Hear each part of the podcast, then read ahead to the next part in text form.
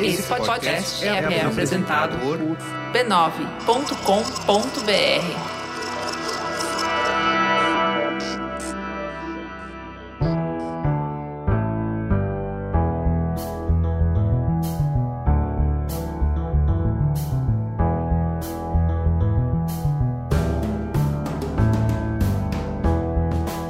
Mamileiros e mamiletes, entrem e fiquem à vontade no nosso espaço de diálogo de peito aberto. Eu sou a Juva Lauer. Eu sou a Cris Bartz e esse é o Mamilos, o podcast que sai do raso articulando conversas onde o debate está interditado. O programa de hoje é sobre como a gente conquista os votos que ainda faltam para garantir a vitória de Lula no segundo turno. Se você está estranhando o nosso posicionamento público a favor do Lula, é o seguinte. O convite é para você dar uns passinhos atrás e escutar o Mamilos 362, Eleições 2022 é dada a largada.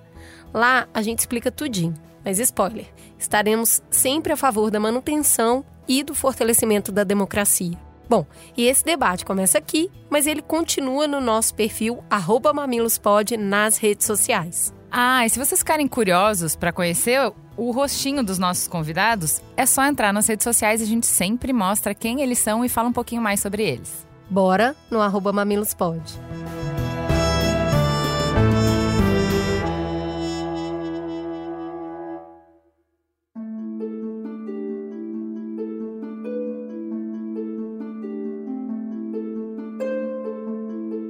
No dia 2 de outubro, os brasileiros foram às urnas votar na eleição mais polarizada de todos os tempos. E o resultado não poderia ser diferente.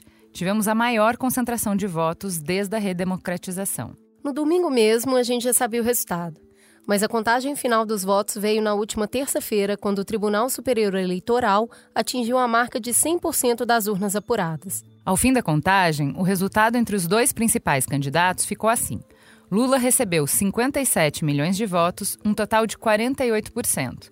E Bolsonaro, 51 milhões de votos, um total de 43%. Juntos, os dois candidatos receberam mais de 108 milhões de votos, somando 91% do total. Mas vale dizer também que os candidatos Ciro Gomes e Simone Tebet, que foram menos representativos na disputa presidencial, somaram 8 milhões de votos. O Ciro levou 3%, a Tebet 4%. Mas por que a gente está falando de tanto número, Juliana? Porque passado esse primeiro turno, numa eleição tão concorrida, cada voto importa. E além da senadora e do pedetista, também estão em jogo os outros 1,5 milhão de votos dos demais candidatos. Tem ali somados, se destacando, a Soraya do União com 600 mil e o Dávila do Novo com 559 mil. Até o momento, vários apoios já foram anunciados para os dois lados. Bolsonaro conseguiu o apoio dos governadores de Minas Gerais, São Paulo e Rio de Janeiro, os maiores colégios eleitorais do país, além de outros nomes importantes da política nacional. Lula recebeu o apoio de Ciro Gomes e Simone Tebet. Além de outros políticos também muito importantes, tipo Fernando Henrique, tuitando a foto dos dois juntos, até um pouco emocionante. Dos eleitores que foram votar, o fato é que há pouco mais de 10 milhões de votos que não foram dados, nem para Lula, nem para Bolsonaro. Houve uma abstenção em torno de 20%. O que a gente quer saber hoje é, da onde vão sair os votos decisivos nesse segundo turno? Para onde vão os votos dos candidatos que saíram derrotados? Será que os eleitores vão seguir o que os candidatos sinalizarem de apoio? É melhor virar voto de quem já decidiu ou é melhor apostar em quem nem sequer foi votar? São muitas perguntas. Qual é o melhor eleitorado para investir nessas 3 semanas de campanha? Os jovens? As mulheres? Quem votou nulo ou branco? Qual é a melhor estratégia? Ou melhor, quais são as melhores estratégias? Se o Lula se deu bem no Nordeste, é melhor garantir que o cenário vai se repetir com foco na campanha por lá? Ou é melhor focar onde a gente perdeu e tentar recuperar?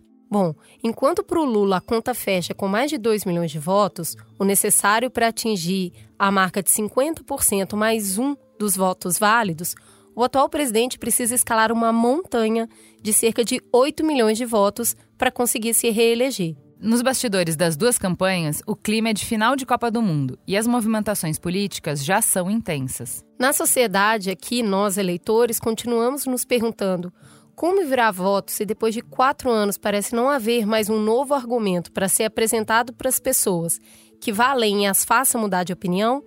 O que precisa ser dito? o que mais precisa ser mostrado, o que mais afasta do que convence. Para tentar responder essas perguntas, a gente trouxe hoje um trio de peso. Ana Freitas, especialista em redes sociais, Márcio Black, cientista político e um experiente ativista, e Carmen Silva, uma líder comunitária inspiradora, agora suplente a deputada estadual em São Paulo e que recebeu o meu voto e da Cris. Vamos juntos! Gente, eu voltei aqui na introdução para dizer que talvez você sinta a falta da Carmen em um pedacinho da conversa que vem a seguir. A internet dela caiu e demorou um pouquinho para voltar. Coisas da vida online.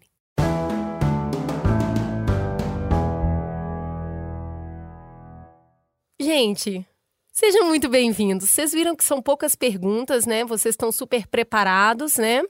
Nosso... Tá bem tranquilo.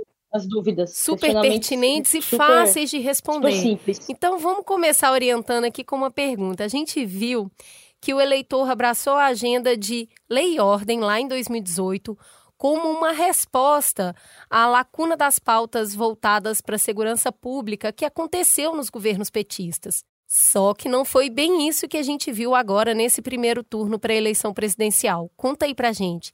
Que temas esse eleitor quer ouvir agora no segundo turno, especialmente o eleitor da periferia?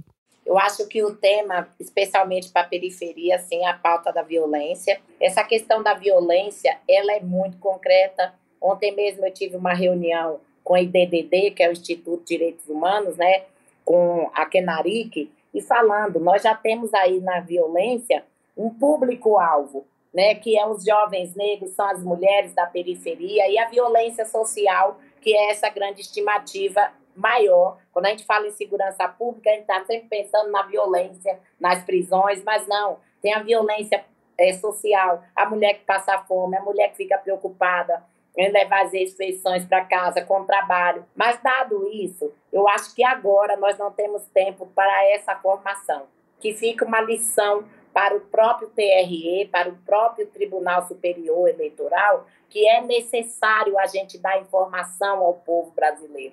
A documentação é muito importante. Quem fica sem votar, fica com seu CPF bloqueado e tem sua vida totalmente ceifada de várias outras coisas, né? Mas agora é hora da gente alcançar o público, né, que não votou. O público que votou nulo e até mesmo quem votou é forçada por um pastor, forçada pelo marido, que não teve uma formação, que acha que a política da violência é a correta, a política do armamento é o certo, que tem muita gente que, revoltada, que fala assim, olha, roubou tem que matar, fez isso tem que matar, tudo uma alusão da violência, né? E nós temos que começar a conversar, a debater. Essa proposta, segunda-feira, eu já levei para a Lúcia França. Veja que nós temos um grande mote. A primeira mulher vice-governadora é um grande diferencial. Então, vamos trabalhar, gente, vamos para a rua, vamos de fato ir para as bases. Não adianta a gente estar em cima de caminhão, na Paulista, não sei onde, não sei a quem, conversando para nós mesmos. Vamos conversar com quem precisa. Se necessário, bater de porta em porta, porque é isso que a gente faz na base, é de porta em porta, é no tete-a-tete. Ô Ana, você faz o porta em porta em larga escala em redes sociais. Que conversa que faz sentido agora a essa altura do campeonato, que é o que a Carmen falou. Óbvio que a gente precisa de formação política. Não vai estar dando nesses 20 dias que falta. Que conversa que faz sentido a gente ter nas redes sociais? O que é a pauta que pega? Acho que a primeira coisa que a gente tem que falar é de com quem a gente tem que dialogar, tipo... E isso eu estou falando especificamente, né, dessa definição super de foco de laser em redes sociais, que é para quem a gente vai entregar essa mensagem para ela ser mais eficiente. E a gente hoje tem que dialogar com 3 públicos principais. A gente tem que dialogar com quem não foi votar. Uma parte importante das abstenções é até difícil de alcançar em redes sociais, porque se absteve por razões socioeconômicas e significa, então, um acesso mais restrito à internet de maneira geral e à tecnologia, mas uma parte do público que se absteve está assim na internet, então esse diálogo que não, né, que pelas redes sociais tem que ser feito sim com a parcela desses abstêmios. A gente tem que dialogar com o voto no Lula no primeiro turno, que não é um voto super sólido, existe uma parcela dos votos do Lula que não é exatamente absolutamente convicto e a gente precisa garantir que esses votos fiquem no Lula, os votos não migrem, né? E a gente precisa dialogar com eleitores do Ciro da Tebet, especialmente do Ciro da Tebet, mas eventualmente também de outros candidatos, mas especialmente do Ciro da Tebet. Então, a primeira coisa, esses três são os grupos principais que a gente precisa procurar dialogar. A gente não tem que, nesse momento, e pela internet especialmente, onde o diálogo está num lugar frequentemente muito mais agressivo, tem uma disputa difícil, a gente não deve perder tempo, energia, estabilidade emocional, colocando o nosso debate em discutir com quem já é apoiador convicto do Bolsonaro. Ana, eu queria te perguntar um público específico, porque você já começou falando que as pessoas que não foram votar estão divididas em dois grupos. Tem uma que nem está na internet, não vai dar para falar com ela. E tem uma que tem acesso sim e não foi. E essa, eu acredito que tem uma parte de descrédito muito grande na política. Eu converso muito com motorista de aplicativo quando eu estou trabalhando. E tem uma parcela importante deles que falam para mim, não vou não, moça. Não faz a menor diferença para mim. Quem entrar lá não vai fazer diferença porque não tá nem aí para mim, eu sou invisível para eles. Como que a gente pode conversar com essas pessoas que eu chamo de desalentados políticos? Eles simplesmente não acreditam mais. Cara, tem muitos perfis de abstêmios. Esse perfil que você trouxe, Cris, pra mim, esse não é um perfil que a gente consegue convencer em um mês, tá? Esse perfil, ele tá muito mais colocado na fala da Carmen, do trabalho de base, de bater na porta e conversar num trabalho de médio prazo. Eu não acho que numa conversa em rede social ou pela internet, ou numa conversa numa corrida, ou numa conversa que quando eu saio para passear com a minha cachorra, eu trombo o vizinho, né, eu passo em frente da mercearia e o pessoal tá debatendo política. Eu não acho que a gente vai conseguir fazer o trabalho de base de recuperar a confiança dessas pessoas na política nesse contexto. Então, quando a gente fatia esses públicos, o olhar que a gente tem que ter, existem alguns perfis que a gente precisa recuperar esse trabalho de base, que foi esse trabalho que a Carmen mencionou. E, para mim, esses desalentados que você mencionou, eles estão nesse bolo. A gente precisa fazer um trabalho de recuperação, de politização dessas pessoas na base. A gente precisa recuperar nelas a fé na política como ferramenta de transformação social na vida delas próximo. E, para isso, elas precisam elas precisam enxergar o trabalho da política, dos movimentos sociais na vida delas, saca? Elas precisam entender a relação entre o trabalho dos movimentos sociais e a política institucional e quem elas estão elegendo. Inclusive, acho que sobre isso... Isso é o trampo do Márcio. Vem, Márcio. O que você tem para falar sobre isso? Fica difícil, né, falar depois da Ana e da Carmen, na qual também votei. Todo mundo aqui em casa votou nela. Eu falo todo mundo como se... São três pessoas, né? Uma com 7 anos. Cada voto conta. Total de 2 votos. Mas... Eu daria um passo atrás. Eu acho que a gente está diante de um diagnóstico que a gente pode chamar de pouco controverso, né, que a gente vive vendo no Brasil há um tempão, que é o aumento das desigualdades de renda, raciais, de gênero. A gente tem a ressignificação, né, de padrões históricos de intolerância. A gente tem o ressurgimento de forças que são autoritárias e antidemocráticas. A gente vê, né, a gente trabalha de uma perspectiva que a gente vê a manutenção, que é bem violenta, de um status qualquer racista e misógino, e aqui vale para quase todos os campos, e isso leva ao que a gente está vendo, que é essa crescente estabilidade das instituições políticas, né? Acho que esse diagnóstico, ele leva para um lugar que para a Carmen, por isso que dá para separar, viu, Ju e Cris, em dois lugares, né? Eu acho que as pautas que mobilizam a galera conservadora, a Ana, com a experiência que ela tem de redes sociais, ela pode trazer com mais qualidade do que eu conseguiria trazer, que são os costumes. E, para o outro lado, a Carmen traz um ponto que é fundamental. Tem que ir para a rua, de fato. Ana, assim, adoro redes sociais. Assim, eu estou cada vez mais velho para redes sociais, na verdade. Acho que a única rede onde eu ainda sou ativo é no Instagram. Ju, acho que desde o primeiro programa que eu venho aqui, eu falo sobre isso, né, da importância da rua, que é onde está a vida mesmo, onde as coisas acontecem. Eu acho que a gente está aqui numa disputa que é de civilização, né, quer dizer... A gente tem um projeto que é conservador. Eu não estou falando que todos os conservadores estão aliados ao bolsonarismo, mas o bolsonarismo hoje é o projeto político que lidera e que é hegemônico, hegemoniza, de certa maneira, o campo conservador, para também não ser injusto aqui com todo mundo que se identifica com esse campo. Aí a pergunta que fica, qual que é o projeto da esquerda, qual que é o projeto do Lula? Considerando o diagnóstico que eu trouxe aqui um pouco antes, de profunda desigualdade de renda, esse tipo de coisa. Como que a gente reconstrói, por exemplo, um diálogo, uma possibilidade de diálogo e relação entre a classe política e a população, como que a gente volta a meter aquela coisa que o Bisola falou, né? Como que a gente falava lá atrás, como a gente volta a pisar barro, sabe? como os políticos voltam a ter conexão com as suas bases, que está completamente descolado. Eu acho que assim, e a gente vê que candidaturas com perfil profundamente populares, de ação social, de base social, base territorial, sofreram derrotas retumbantes nessa eleição. Então, aqui eu tô falando do Douglas Belchior, por exemplo, a própria Carmen que está aqui. Mas o que eu queria te perguntar... Então acho que tem que voltar. Desculpa, já que você está falando isso de tem que voltar, eu achei interessante o artigo que a Laura Carvalho escreveu essa semana, falando da profecia do Mano Brown, porque o que o Mano Brown falou foi exatamente isso. Desce do salto, volta para as bases e escuta o que as pessoas querem, porque o seu discurso não está falando com o que as pessoas querem, e acho que foi meio esse objetivo da nossa primeira pergunta de abertura a gente tomou um pito em 2018 do volta para as bases.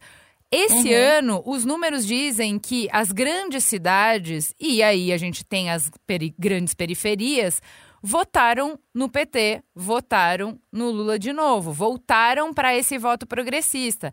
Ou posso dizer que votaram como oposição, votaram como não tá bom isso, tem que mudar.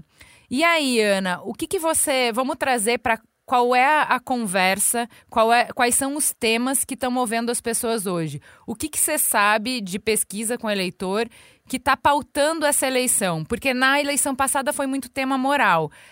Essa eleição, a minha impressão é que não são exatamente esses temas que estão pautando. Não são esses temas, muito embora o nazifascismo bolsonarista esteja se esforçando muito nesse segundo turno para levar o debate para esse centro, né, para o centro das pautas morais. Originalmente, o que dá para dizer que pesquisa identificou como temas centrais, ou pelo menos como temas que geram sensibilidade no eleitorado, a economia, o estado da economia, a inflação, né, como isso está afetando o preço de alimento, o preço de combustível, e como isso come o salário do trabalhador absurdamente. Então, você tem um impacto muito direto no poder de compra e na qualidade de vida, na capacidade dessa pessoa de ter um bem-estar social básico ali, né, que é almoçar, tomar café da manhã, almoçar e jantar com a comida que ela quer, com a mistura.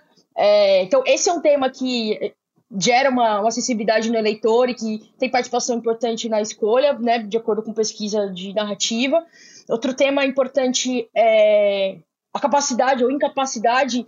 Incapacidade talvez seja até gentil, mas todo o perfil de ingestão do Bolsonaro durante a pandemia. Incompetência. Então, incompetência. Despreparo. Despreparo, incompetência, a falta de cuidado, a falta de humanidade, a falta de capacidade de cuidar das pessoas durante a pandemia, a falta de vontade de cuidar das pessoas, essa agressividade dele, a agressividade dele com mulheres, a agressividade do Bolsonaro com quem não concorda com ele.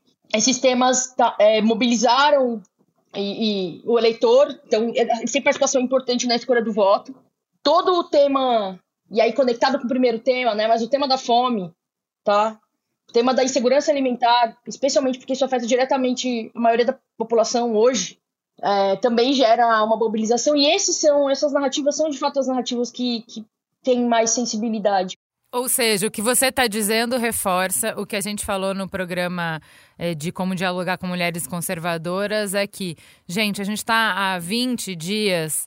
do segundo turno, não é hora de pautas muito importantes e que vai ser hora depois da eleição, de pauta de aborto agora, de casamento gay agora, que mais que não é hora? Fala as pautas que, gente, não, agora não, depois a gente fala, agora vamos focar no que realmente vai decidir essa eleição, para que a gente possa discutir essas pautas depois. Eu acho que pauta moral, de maneira geral. De novo, o bolsonarismo está tentando puxar para esse lugar, e o bolsonarismo está tentando puxar para esse lugar porque eles ganham lá. É como você joga no campo que você vai ganhar, você não joga no campo que você vai perder. Então você vai levar o jogo para o campo que você vai ganhar. Você vai evitar falar de economia, evitar falar de pandemia, né? E você vai jogar na pauta moral. Eu acho que é importante, e levando um pouco para falar que o Márcio trouxe, o trabalho de base, ele é fundamental porque a gente... O que acho que com todo esse contexto que o Márcio trouxe, uma coisa que eu acrescentaria é a capacidade da direita de dar respostas aparentemente mais pragmáticas. Quer dizer, elas são mais pragmáticas, elas não são as soluções efetivas para problemas complexos. Isso responde a anseios da população como um todo. Então, você tem... Eu vou dar um exemplo bem assim, direto. Criminalidade. a gente, né, como esquerda, a gente tem soluções que atuam na base da desigualdade social, e eu realmente acredito que isso é a solução para a redução da criminalidade. E a gente sabe que é. Você pode olhar, você olha pesquisa, você pode olhar para números, você pode olhar para evidência. Mas você tem a direita que chega e fala assim, criminalidade, toma uma arma. Essa solução, muito embora ela não resolve o problema, ela é uma solução muito pragmática. A pessoa que está ouvindo falar, ela consegue entender muito claramente qual que é a conexão entre eu estou me sentindo inseguro, agora eu tenho uma arma, eu me defendo. A gente, e aí é por isso que eu acho que a fala do Márcio, tipo, da gente retomar para trabalho de base, e esse trabalho em rede social, ele pode ser feito, mas ele é feito em pitadas, ele é feito em longo prazo.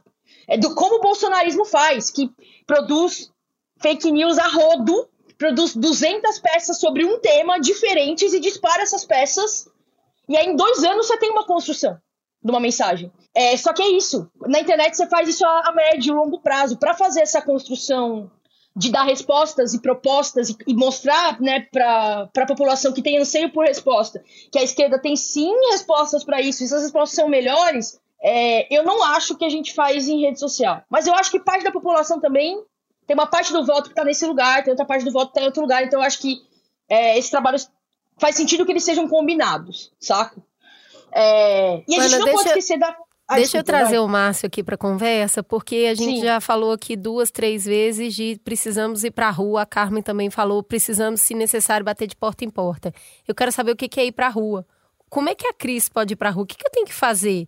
Essas pessoas que estão nos ouvindo aqui, estão escutando esse precisa ir para a rua, o que é isso? Como é que isso funciona, Márcio, na prática? Eu acho que, Cris, uma coisa que a gente já conversou muitas vezes aqui também é como que a gente retoma essas conversas, saca?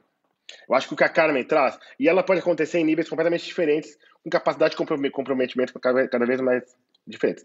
O Mamilos cumpre já essa função, quer dizer, vocês estão, isso aqui já são vocês cumprindo esse papel, considerando o alcance e a capilarização, que é a capilaridade que o Mamilos tem. Assim, sempre que eu participo aqui do Mamilos, vem desde professor universitário que está em Oxford até...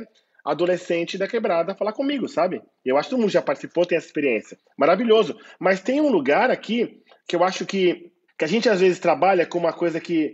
Eu tenho lido da Saidiya Hartman, né, que é a coisa da narrativa da ausência. Assim. A gente fica perdido nesse lugar, às vezes, do que falta, e a gente acaba não valorizando o que já existe, sabe? Então, assim, ir pra rua. Eu ali, na campanha do Lula, o que eu faria eu não vou tentar buscar votos em lugares que eu não sei, sei lá, não iria para o interior de São Paulo, sabe? Porque a gente sabe, a gente conhece o perfil do interior de São Paulo, a gente sabe que, pegou ali, Rio Grande do Sul, Gato, mas esse Paraná. É o trabalho do Alckmin. Alckmin tem que trabalhar, né? O Alckmin tá Lu Alckmin, sim, vamos fazer jantarzinho, Lu Alckmin, vamos trabalhar, que essa galera é sua. Esse trampo não é meu. Exatamente, é nesse lugar que eu ia chegar. Assim, por isso foi genial ele ter trazido o Alckmin, porque o Alckmin vai fazer isso, não é o Lula. E eu vejo que o Lula está planejando ir para o interior. O Lula, ele tem que reforçar nessa base que está com ele. Por que eu digo isso? Porque a hora que ele chega ali norte, nordeste, sabe? Ele cai dentro de uma periferia. Eu estou fazendo agora muito assim, eu estou inferindo isso com base em zero, assim, então, zero evidência. Sei lá, de 5 pessoas com quem ele encontrar, 4 vão ter votado nele. Ele vai ter e a euforia daquelas 4 que votaram vão conquistar aquela 5ª, aquela 6ª, aquela 7ª pessoa que talvez não foi votar, sabe? Porque não tinha com quem deixar o filho, porque não tinha dinheiro da passagem, esse tipo de coisa. Quer dizer, como que ele reforça dentro desses territórios? O que eu ia falar do lance da ausência quando a gente reforça a narrativa do que faltou, a gente perde aqueles sujeitos que raramente são representados, sabe? Como sujeitos políticos. Que eu acho que é isso, o risco do diagnóstico, o que faltou, qual eu volto que não chegou... A gente apaga a relevância e a especificidade da ação política que está nascendo em outras partes, sabe? Não é porque as pessoas não estão tão engajadas nesse lance da política institucional que elas não estejam agindo politicamente e que essa ação não possa ser transformadora e radical. Eu digo radical, então, qual é o sentido? É ele chegar aqui em Emelino Matarazzo e, por exemplo, colar na ocupação Emelino, que tem uma juventude periférica muito grande atuando naquele espaço e mostrar para aquela comunidade que ele reconhece aquilo ali, aquela ação política como legítima. Que ele entende que cultura não é só o que deriva do Ministério da Cultura. É ele assumir o compromisso de que o Ministério da Cultura da gestão dele vai estar comprometida em fortalecer espaços culturais como aqueles dentro da periferia. Carmen, vou te trazer para a conversa. O Márcio falou de como a gente faz trabalho de base, de como a gente faz essa conquista de voto, mas de uma perspectiva um pouco mais institucional, no sentido do que a campanha do Lula deveria fazer.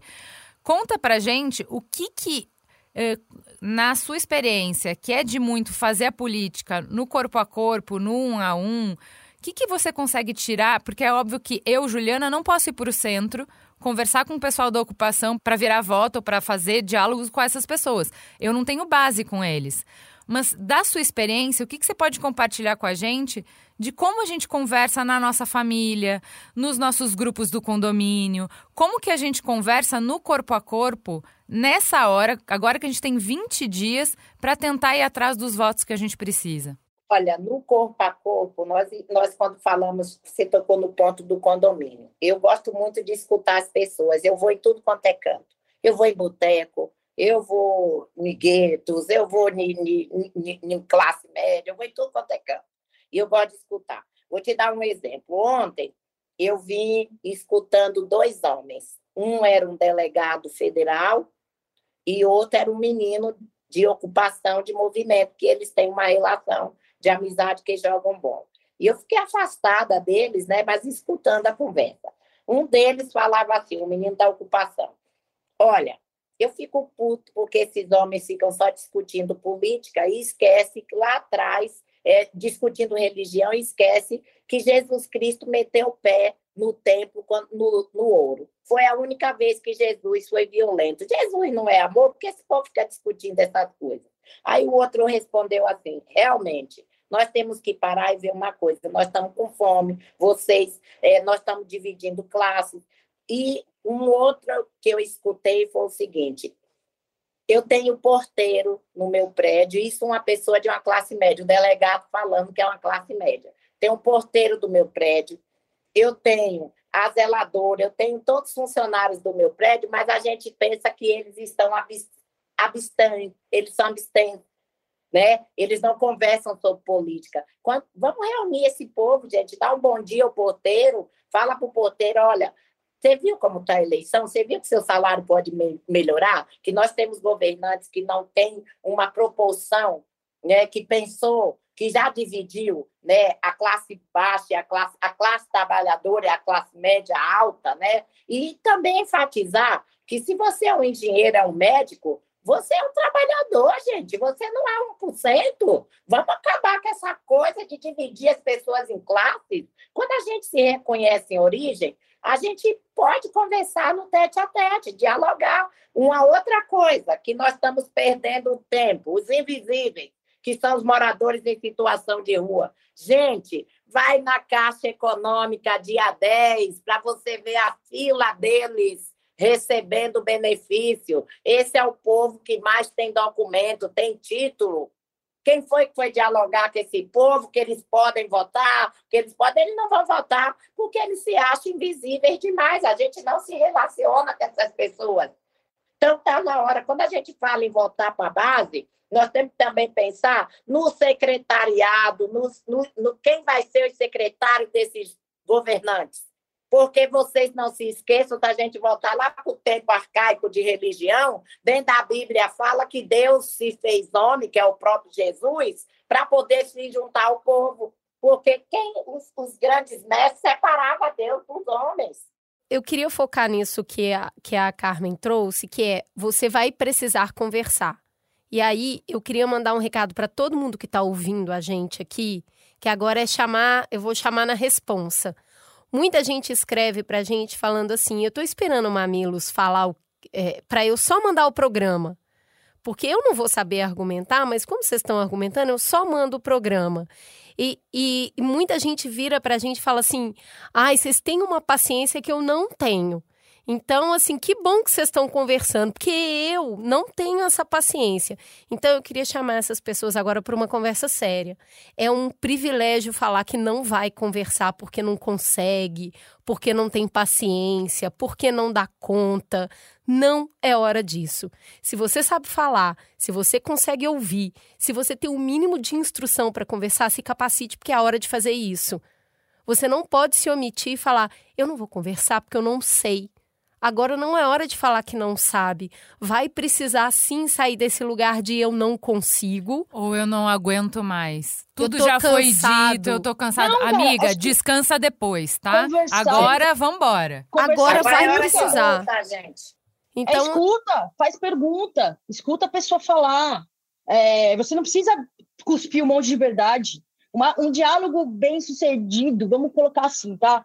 Um diálogo bem-sucedido para uma pessoa que a gente está tentando politizar num contexto desse, não precisa terminar com essa pessoa falando agora o meu voto é 13.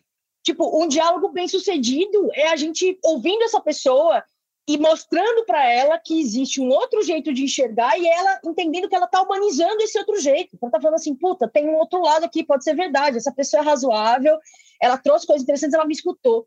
E esse trabalho a gente tem que fazer... Legal que tá todo mundo empolgado para fazer agora, porque né, a água bateu na bunda, mas Márcio, Carmen estão aqui fazendo esse trabalho de base todos os dias, há mil anos, e eu tô aqui fazendo esse trampo, e também é diferente, mas eu trabalho em redes sociais há todo dia, muito tempo, porque a gente entende a gravidade e a importância de fazer a transformação cultural de um país que está profundamente tomado por um discurso conservador. E aí eu vou entrar num ponto que eu acho muito importante, que tem a ver com como a esquerda nas redes sociais tem atuado nos últimos dias para o segundo turno, tá?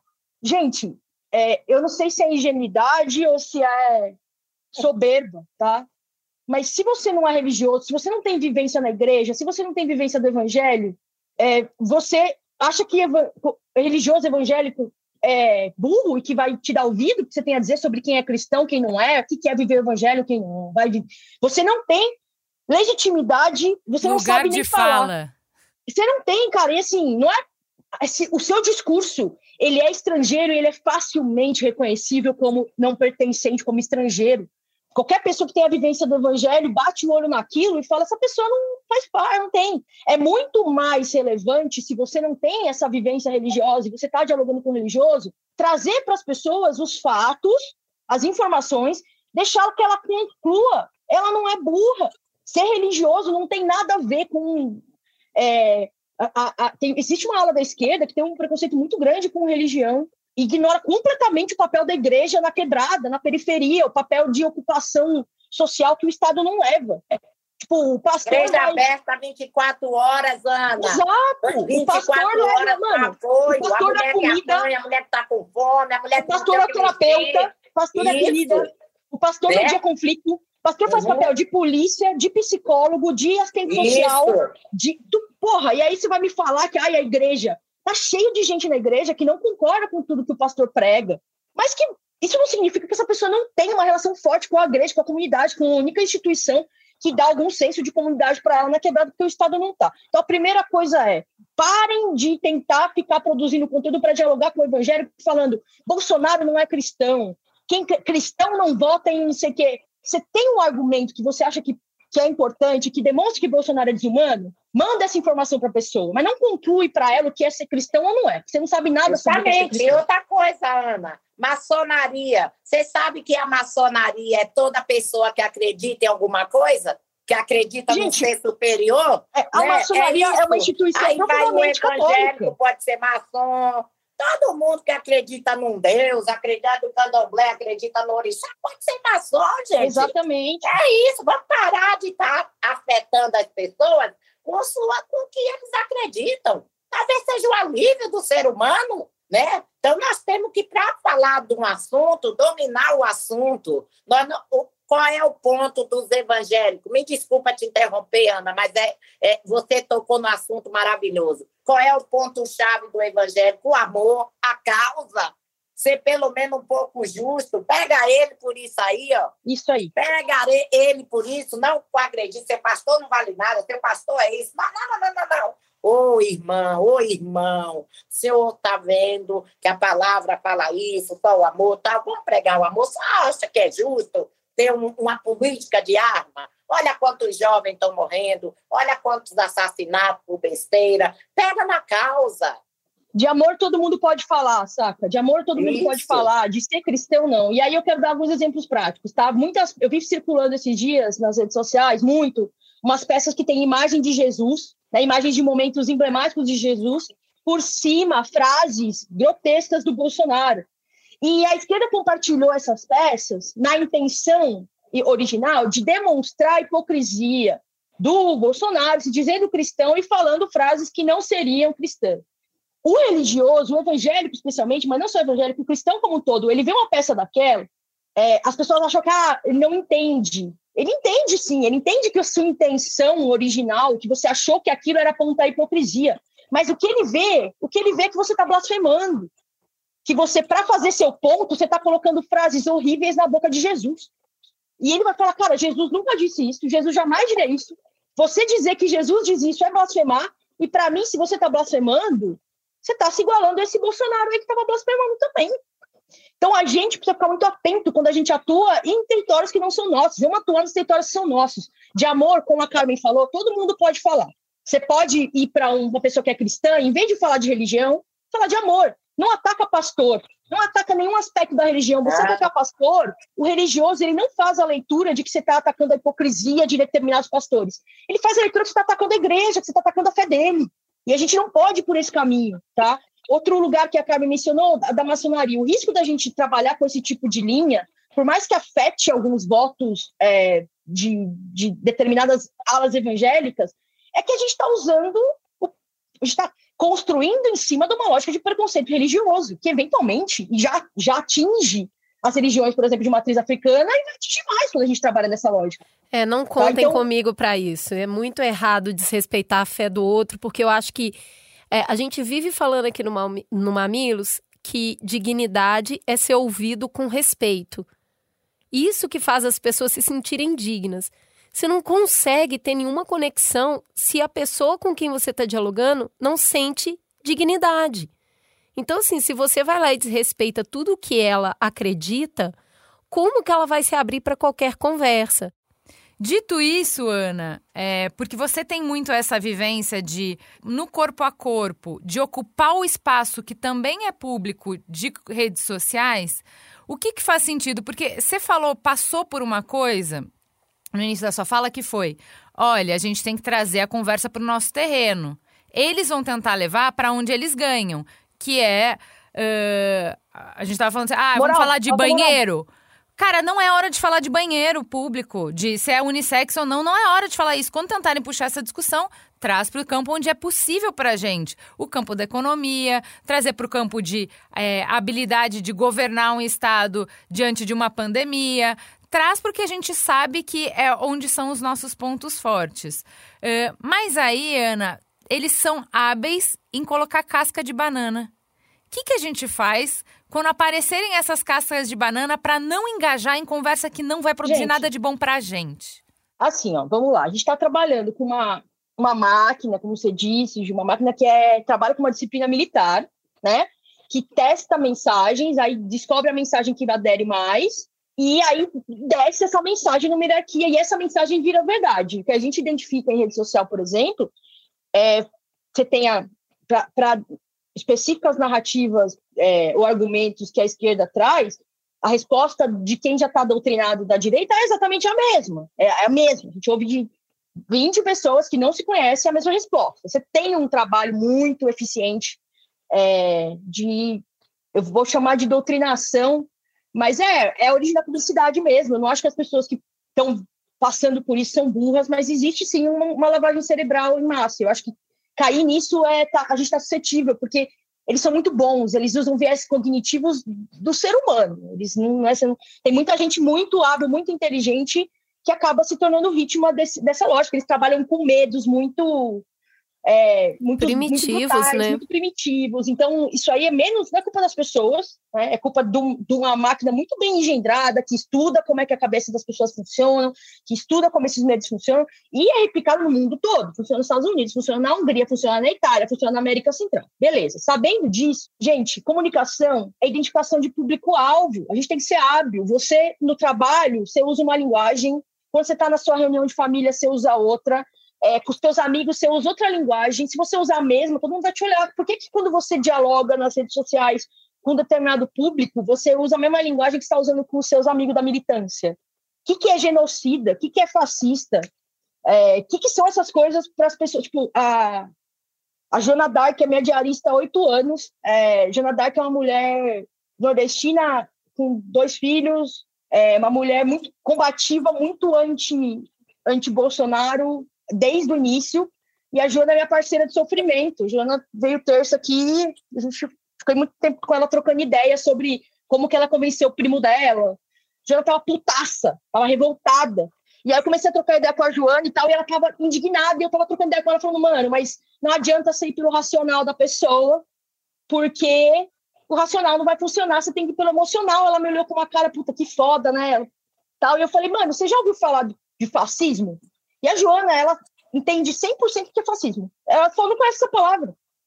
Se alguém chegasse para ela e argumentasse para ela o que é fascismo, ela fala, mano, você tá falando um negócio que eu não entendo. Mas a Joana tem clareza absoluta de como o Bolsonaro é autoritário, de como ele quer que todo mundo faça o que ele quer, de como ele não olha para pobre. Ela sabe disso. Ela sabe o que é fascismo. Ela só não sabe o que é essa palavra. As pessoas sabem, todos os conceitos que a gente dialoga na esquerda, esses conceitos complexos, as pessoas sabem o que é.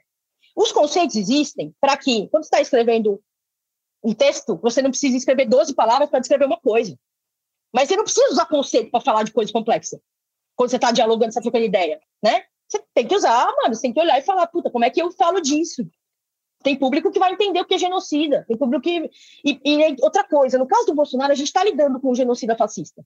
Sim. Só que a gente usou genocida fascista para outros políticos. Vamos dar os nomes aos bois. Pro Alckmin. Que agora tem que buscar os votos no interior. Aí a gente usou pro Alckmin, tem que buscar o voto. A gente chamou de fascista o Alckmin. Se o Alckmin é fascista, todo mundo é. O Bolsonaro... Aí você chama o Bolsonaro de fascista, todo mundo fala, foda-se. Todo mundo é fascista. Então, mas aqui, Ana, tem um negócio que eu acho que talvez agora eu consiga elaborar melhor. Esse lugar, Ju, que é... Eu acho que tem correlação. Vou pegar um exemplo. Quando você fala que tem uma máquina financeira mesmo, de tecnologia, que o bolsonarismo usa, para difundir medo, o Lula tem do lado dele, eu acho que é isso, essa relação que a gente precisa estabelecer, o Lula também tem uma máquina na mão dele, que é uma máquina popular. E ele precisa usar melhor essa máquina, sabe? É isso que eu estou querendo dizer. É o embate de 2 grandes máquinas. Hoje, os movimentos sociais são máquinas. O MTST, o MTST, Coalizão Negra por Direito, são 200 organizações negras espalhadas pelo Brasil inteiro, com base social tem capilaridade dentro dos territórios. Total. Tem várias máquinas que estão aí à disposição dele. A questão é como que ele organiza essa máquina e bota ela para rodar. E articula, mais isso. Né?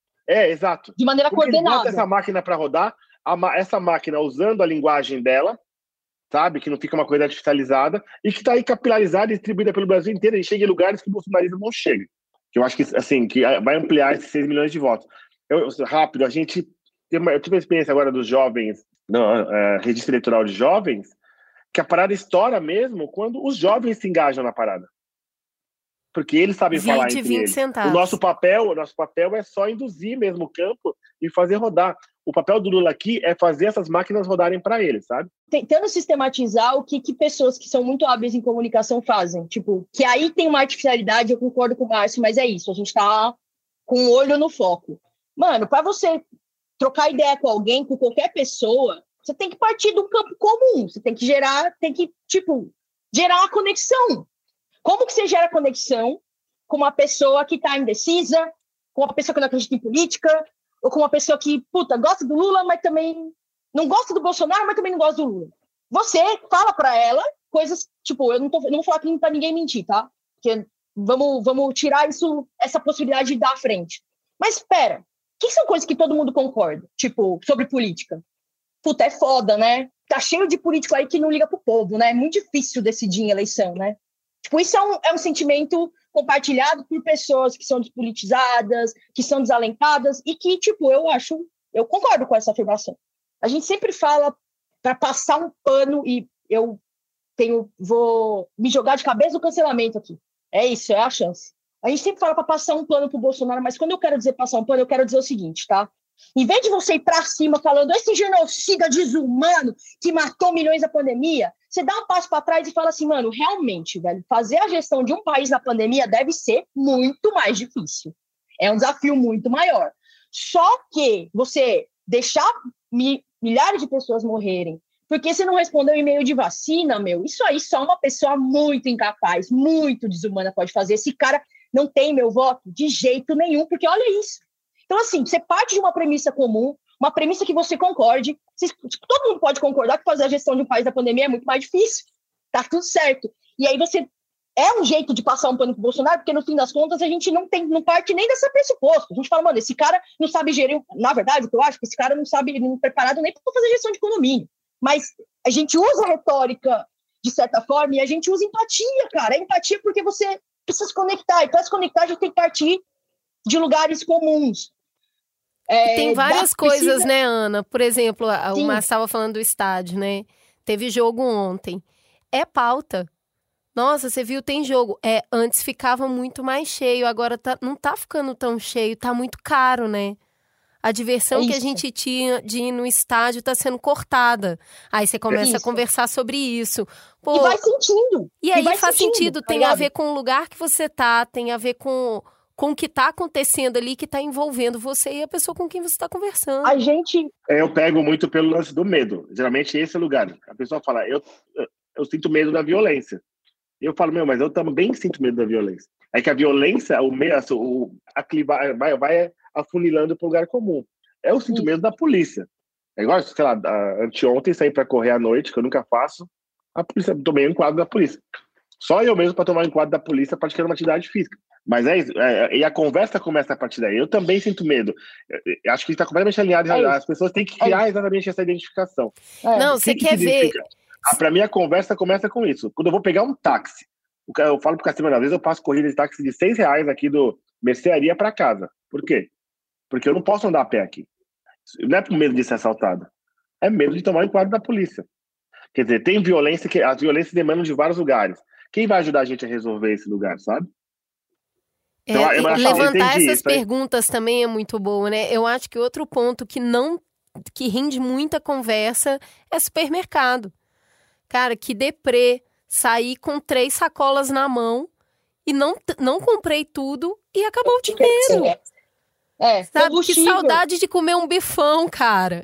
Porque é verdade, entendeu? Combustível, é verdade. E como combustível afeta toda a economia. Então, você falar que, você tem como fazer, partir de lugares comuns, de lugares que todo mundo concorda, e a gente lembrar uma parada que eu estava querendo falar desde o começo, que eu esqueci. O lance do trabalho de base, o lance de estabelecer relação, e tem tudo a ver com o Mamilos, é o seguinte. Mano, se eu diminuir a importância de rede social aqui, eu abdico da minha profissão. Tem uma importância de atuar em longo prazo com o diálogo na internet. Só que é o seguinte, a gente está vivendo a crise das fake news, o lance da era pós-verdade, a gente está vivendo uma crise de legitimidade absurda.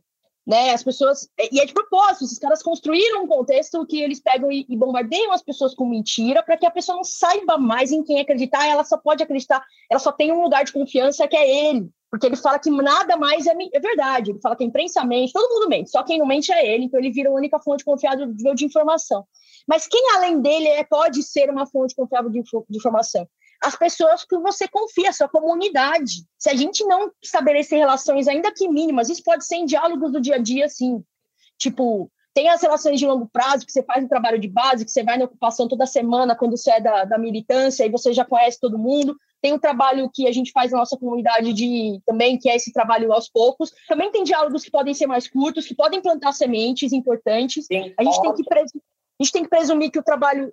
Dificilmente você vai virar um voto... Pode conseguir, mas você não tem que ter expectativa de virar um voto numa conversa. Você vai trocar uma ideia, você plantou uma semente. Você vai esperar que outra pessoa vai vir trocar ideia em outro lugar, outra vai vir em outro lugar e bora. Especialmente aí falando da minha seara, tá? Eu acho que existe uma potência colocada hoje para quem fala, eu quero ajudar, né? O que é ir para a rua? Eu acho que, já tem movimentos colocados aí de virar voto, de ocupar a rua mesmo, de como a gente fez em 2018, infelizmente tarde demais. Eu, pelo menos, fui tarde demais. Às vezes, ocupar a rua, gente, também não é caminhar, não. Ocupar a rua é conversar, é bater de porta em rua, conversar. É ir para a padaria e conversar. Você vai na padaria e conversa. Você passa caminhar para isso. Ouvir falar. Mas também tem uma potência hoje de trabalho que a gente não fica mais debatendo com quem já tem o voto convicto no Bolsonaro, fica debatendo em grupo. que isso aí já escala, vai para um lugar de... Isso já era. Tipo, se você tem alguém num grupo, alguém do teu círculo, seja próximo ou mais distante, mas pessoa com quem você tem uma relação, você tem o contato dela e você acha que ela tem... Você quer dialogar, tipo, você quer trocar ideia, entender qual foi o voto dela. Pega essa pessoa, mano, manda uma mensagem no WhatsApp direto pra ela. Eu fiz isso com a minha tia. E fiz isso numa boa, eu não quero virar o gol da minha tia. A minha tia é uma pessoa que eu respeito muito, porque ela votou, ela é muito antipetista, ela votou no Bolsonaro, gosto muito da minha tia, ela votou no Bolsonaro em 2018 e se arrependeu em, tipo, janeiro. Primeira coisa, ela ficou completamente chocada, ela hoje tem um baita asco do Bolsonaro. E eu gosto de conversar sobre política com ela bastante, porque eu acho que ela é uma pessoa ponderada, que foi enganada nesse contexto, acho que me dá várias visões legais, assim. E eu, mano, mandei mensagem pra ela porque eu achei... Eu, sinceramente, eu falei, cara, eu queria ouvir ela sobre a Tebet, porque eu acho que ela tem... Era uma pessoa que votaria na Tebet, acho que ela tem a ver. Então eu falei... Eu não tava tentando converter o voto dela pro Lula, de verdade. Eu falei, tia, você viu a Simone Tebet? Você viu ela no debate? Acho que você ia gostar dela. Baixa um discurso dela. Tipo, eu não tenho pretensão de... E eu acho que a gente precisa ir pra esse lugar. Tipo, a nossa batalha, ela é de longo prazo. Beleza, a gente tem um mês aqui pra virar voto pro Lula. Pega esses grupos que eu falei, identifica na tua comunidade... E aí, tipo, falando do público do podcast, tá? Tipo, a galera que tá afim de fazer uma coisa pela internet, pega, identifica na tua galera quem que você acha que, puta, é Ciro, ou Tebet, ou abstêmio, manda mensagem no privado, troca uma ideia, mas não manda mensagem aí que você votou, vamos votar Lula no segundo turno, não é isso. E muito menos hoje... isso aqui que eu vou ler, tá? Segura aí. É o que não fazer também é muito importante, tá? Uma coisa que eu li de uma pessoa que influencia bastante e tem muitos seguidores. Toda pessoa que votou no Bolsonaro é um canalha. E quem vota e apoia um fascista por ação ou omissão não é só canalha e nem é só bolsonarista. Pode ser também massa de manobra, ingênuo, desinformado. Ou seja, é um efeito de um jogo de poder do fascismo. Não se ofendam, a verdade tem que ser encarada. Eu quis trazer um exemplo de como não fazer, trouxe um de centenas que todo mundo aqui deve estar lendo. E aí como eu vou concordar, se for pra você falar isso, é melhor ficar calado. Isso não gera, mano, como que qualquer pessoa se sente incluída numa conversa ou parte, tipo, humanizada com isso? Não, tipo, você... Ninguém, não, e não tipo... é só isso, porque a gente não tá falando com bolsonarista, isso você já estabeleceu. Galera, agora não é hora de falar com bolsonarista. Mas isso. Ainda assim, se eu vou falar com esses poucos que foram até as urnas ou que estão dispostos a votar e ainda não votaram no Bolsonaro, se eu atacar dessa forma virulenta, quem tá no lado oposto pra mim, quem tá fora da disputa vai falar: cara, você fica falando que o Bolsonaro é violento, mas olha o jeito que você fala. Então, assim, não ajuda, de verdade. Exato. Embora Exato. Seja verdade o que você está falando, não é não útil agora, você está atrapalhando. E a gente cometeu esse erro, assim, a gente, eu digo nosso campo, né? Cometeu esse erro durante o primeiro turno, ao atacar os eleitores do Ciro e da Tebet. Sim. Porque a questão é, se você atacou um provável eleitor do Ciro e da Tebet no primeiro turno, com que cara você vai chegar nessa pessoa agora e falar: vem aqui, vamos conversar, sabe? Total, que tipo de resposta objetiva você espera de uma pessoa como essa, sabe? Você passou ali, saca? Vocês são um bando de imbecil, vocês são... Vota no primeiro turno. Se você não votar no primeiro turno, você é responsável, pelo fascismo. Que é o que a Ana já trouxe aqui atrás. Aí como você vai chegar nessa pessoa agora e falar: amiguinho, vamos tomar uma cerveja e conversar, sabe? Você já queimou a ponte, mano. Porque a minha estratégia, bom, a Ju e a Cris conhecem desse... é levar a galera no parque, vamos tomar uma cerveja, e aí eu vou pegando por aí. Aí vai trocando ideia. É uma das estratégias. Acho que tem muitas estratégias que a gente tem que lançar a mão agora. A amizade que a pessoa tem com você, né? Ela tem a diferença dela de voto, de pensar, mas você pode dizer assim: você confia em mim? Você confia no meu trabalho? Você sabe que se você está indecisa, você sabe que quando você votar nessa pessoa que eu estou apoiando, você está também me apoiando? É isso, é esse... sem brigas, né? Eu vou dar um exemplo claro, eu gosto de vivência. Eu moro na Bela Vista, moro do lado de uma borracharia. O dono da borracharia acha que é polícia, ele tem arma, ele vive vestido de exército, ele gosta de delegados, na borracharia é só quadro de delegado. E é bolsonarista. Mas ele fala assim: ó, dona Carmen, eu sou bolsonarista, mas a senhora, eu faço qualquer coisa. Mexeu com a senhora... está mexendo comigo. É isso, é conquista. É. A minha família inteira. Ele gosta da minha filha, gosta da minha família inteira. Toda hora ele está aqui, precisando de alguma coisa. Eu falo com ele, e aí, Bahia? É baiano. E aí, conterrâneo? E aí, Bahia? Como é que vai ser hoje? E aí? Nós vamos... Esse negócio aí de ser eleição, ele é... que coisa, é tanta gente brigando. É isso, é conquistar, gente. A pessoa confia no seu trabalho, confia em você, tem sua amizade, esse é um caminho, tá? Esse muito é um bom, caminho. Muito bom. É um caminho. A base da relação pessoal, a gente já implodiu muita relação pessoal desde 2018 por causa disso, e, tipo, a real é que, de fato, tem pessoas que, tipo, você implodiu o diálogo, você não vai conseguir fazer uma ponte. Lembrando, quem tá lá radicalizado, tipo, é muito difícil de trocar ideia e, tipo, deixa a pessoa... mas a real é o seguinte, cara, eu, por exemplo, eu tenho pelo menos 3 pessoas na minha família, uma muito próxima, uma que é tipo né, minha avó, que eu amo muito, que me criou, tá ligado? E outras 2 que são pessoas que eu amo, que votam no Bolsonaro e não gostam muito do Bolsonaro, mas votam no Bolsonaro. E eu, mano, se a pessoa, se tem uma relação de intimidade mesmo, e tipo, você não implodiu esse lugar de carinho, de afeto, mano, vale se sentar. Ó, preciso conversar com você. Vem aqui em casa. Fala com amor. Tipo, fala, ó, é o seguinte. E assim, eu tenho essa relação com essas pessoas, tá? Tipo, você tem que conhecer bem com quem você tá falando. Mas é tipo, vamos conversar. Eu preciso te contar por quê que eleger esse cara, tipo, vai ser ruim pra mim diretamente. Tipo, olha... Isso, mano, você vai encontrar... Tipo, você pode encontrar, afetar direto. Tipo, a gente que trabalha com militância é mais fácil. Porque a gente pode falar assim, olha... Meu colega foi perseguido assim. O fulaninho tá depondo na PF sendo perseguido assado. Então, a gente que trabalha com militância tem ainda uma visão mais direta. Mas você pode levar exemplo prático. Tipo, você pode falar de como afeta a sua vida diretamente. Tem um jeito diferente de falar para cada pessoa com quem você tem uma relação, tá ligado? E você precisa, tipo, é o que eu falei, né? Identificar público-alvo, identificar... Você fala diferente nos ambientes diferentes que você tá. Então, pensa nisso. Gente, acho que a gente podia ficar muitas horas conversando sobre esse assunto.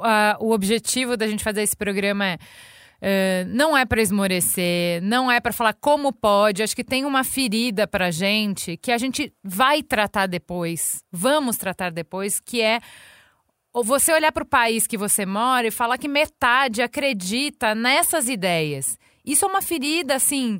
Uma ferida profunda pra gente. Vamos ter que tratar isso aí. Agora, galera, não é hora. Agora é foco. Agora a gente tem que conseguir respirar, né? Comprar um pouco da respiração, que é, vamos comprar tempo.